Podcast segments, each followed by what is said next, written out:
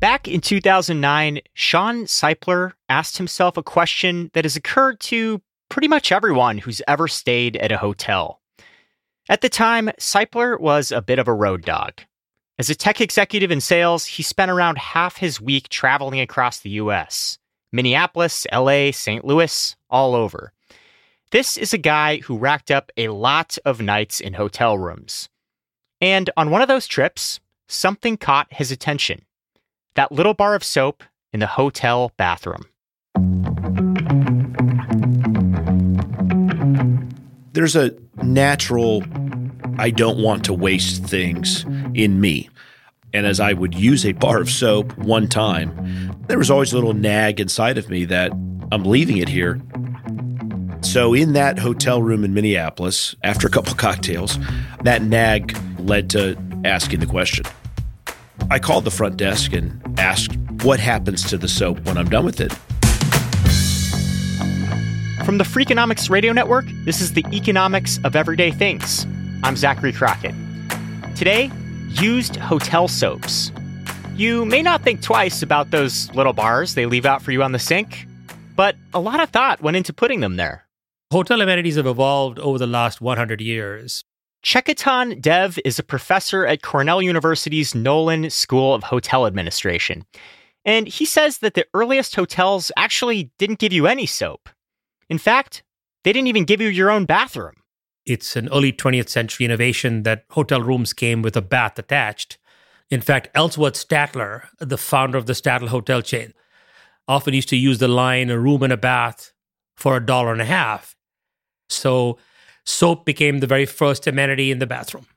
And over time, soap became a default offering in many hotels.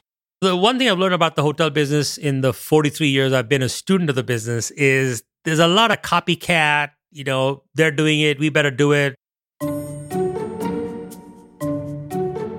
These days, hotels stock their bathrooms with all kinds of toiletries mini bottles of lotion, shampoos, conditioners. Recently, some big chains have replaced these single use products with refillable dispensers. But at most hotels, you'll still find a bar of soap next to the sink. And there's a reason for that. They are extremely popular. In 2019, Dev co authored a study of in room amenities and found that 86% of hotel guests use those packaged soaps. They're more utilized than any other hotel room amenity, even the TV. It's a self fulfilling prophecy in the sense that it's used because it's there, and it's there because it's used, and guests expect it. It's also probably the one item that's most inconvenient to carry with you after use. So the solution was let's get the little bitty bars of soap that we could then leave in the hotel bathroom for disposal. So, what does that look like big picture? Let's assume there are between five and six million hotel rooms around the world, and they get used at even 60% occupancy year round. You do the math, that's hundreds of millions of room nights. It's a lot of soap. that's a lot of soap. That takes us back to Shawn Seipler, the guy who made that call to his hotel front desk back in 2009. He asked what they did with all that soap. And they said, We throw it away. Seipler could not accept that millions of bars of soap ended up in landfills every day. So he took a bunch of these half used bars with him, and he set up a mad scientist lab in his garage with the help of some family and friends. We're all sitting on upside down pickle buckets with potato peelers. We're scraping the outside of those bars of soap. My cousin Noel is taking this soap and he's grinding it through a meat grinder that then gets put into the cookers. I've done the research to know that I can rebatch it and make a brand new, really good bar of soap. How do you go about getting your soap in those early days? Did you have a big first donor? The Holiday Inn at the Orlando International Airport. I remember the general manager's name so clearly. It's Peter Favier. He said, I've often wondered what we could do with this. And if there's something you can do with it, give me anything and everything you need to collect it. And we will make sure that happens on our end and we'll get it back to you. Access to soap and collecting soap was not the issue. That was very easy. It just became a matter of, you know, when we got it, what are we going to do with this recycled soap? Seipler found an unexpected answer to that question. That's coming up. As Shawn Seipler was researching how to get the most out of his pile of used hotel soaps, he found himself going down a rabbit hole of scientific papers. At the time, those studies showed that around 6,000 children under the age of five were dying every day from pneumonia and diarrheal disease. Every one of the studies showed that if you just gave them soap and taught them how and when to wash their hands, you could cut those deaths in half. Getting soap to all those kids would require a slightly bigger operation, and that meant funding. Seipler spent $20,000 on grant writers and lawyers and sent out an application to the Bill and Melinda Gates Foundation. His proposal was rejected. That was a devastating, very emotional moment of what are we doing? Have I made a mistake in life? Seipler decided to forge ahead anyway. He founded Clean the World, a nonprofit that provides soap and hygiene products to communities in need around the globe. Today, it's quite an enterprise. Typically, a room attendant will clean anywhere from 11 to 13 rooms a day. That bag of soap is filling up.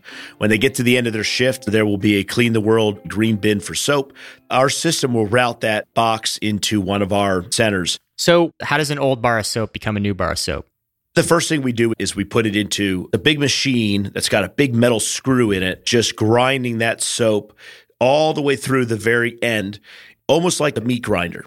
There's a very, very fine filter. That filter catches all the surface material. So any plastic, hair, paper, dirt, that metal screw is just pushing, you know, tens of thousands of pounds of pressure. And that's really doing the initial surface cleaning. Those filters have to be changed about every 45 minutes. So it's almost like NASCAR. Every 45 minutes, we go in there with the big, you know, zzz, zzz, and we open it. We take one filter out. We put a new clean one in.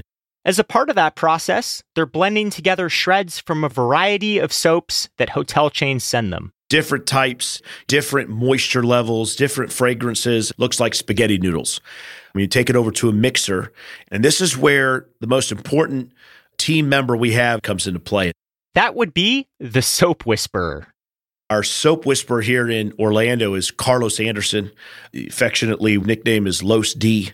He has to determine how much water has to get put in so that it doesn't fall apart, so it doesn't crumble, so it's not too hard, so it's not any of the things that we don't want.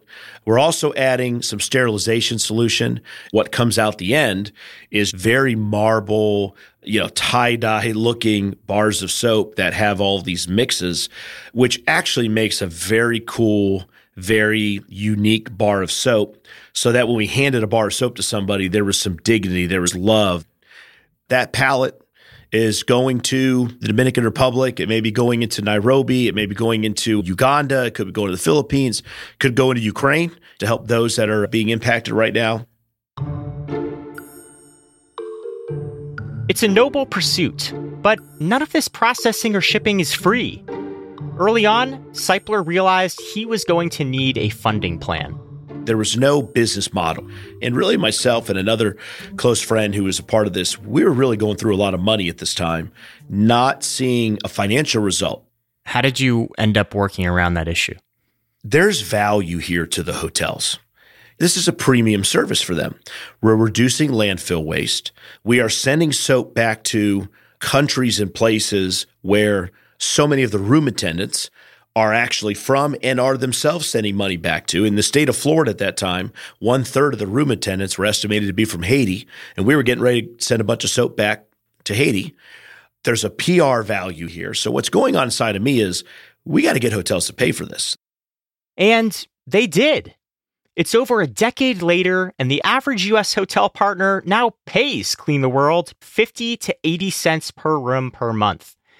About a quarter of that is what the hotels were previously paying to waste management companies just to get rid of the soap. And that's without the global benefits and the good PR. We recycle 1.4 million hotel rooms on a daily basis. In 13 years, we have diverted 22 million pounds of waste and we have distributed 75 million donated bars of soap to children, families across the globe. It's a warm, fuzzy story for sure. Just remember, though, Clean the World can't save all the soaps. In fact, they'd have to multiply their operation by a factor of about 100 in order to do it. Cornell's Chekitan Dev thinks a lot about this world of waste that we've created. While I applaud Clean the World, I would like to see more efforts made at the root of the problem to give people an incentive to bring your soap with you. Until then, every year, around three quarters of a billion barely used hotel soaps, maybe even yours, are headed to a landfill to join their friends. For the economics of everyday things, I'm Zachary Crockett.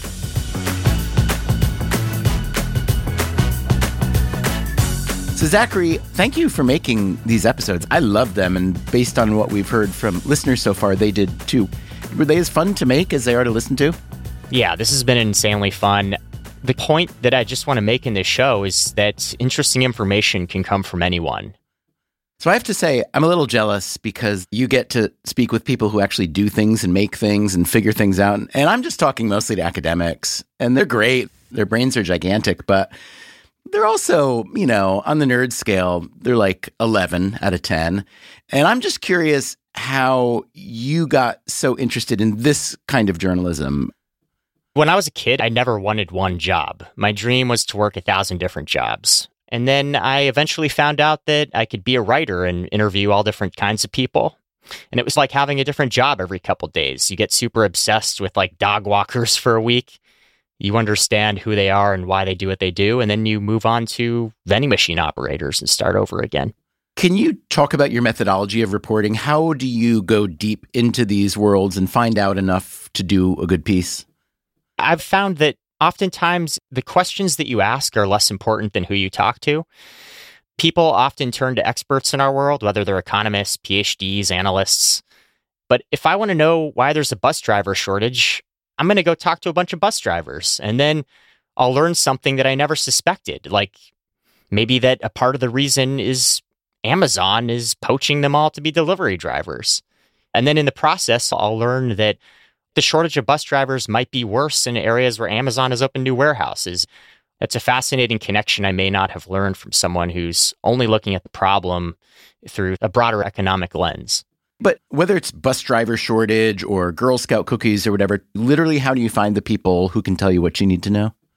One thing is, I'm a member of 200 private Facebook groups.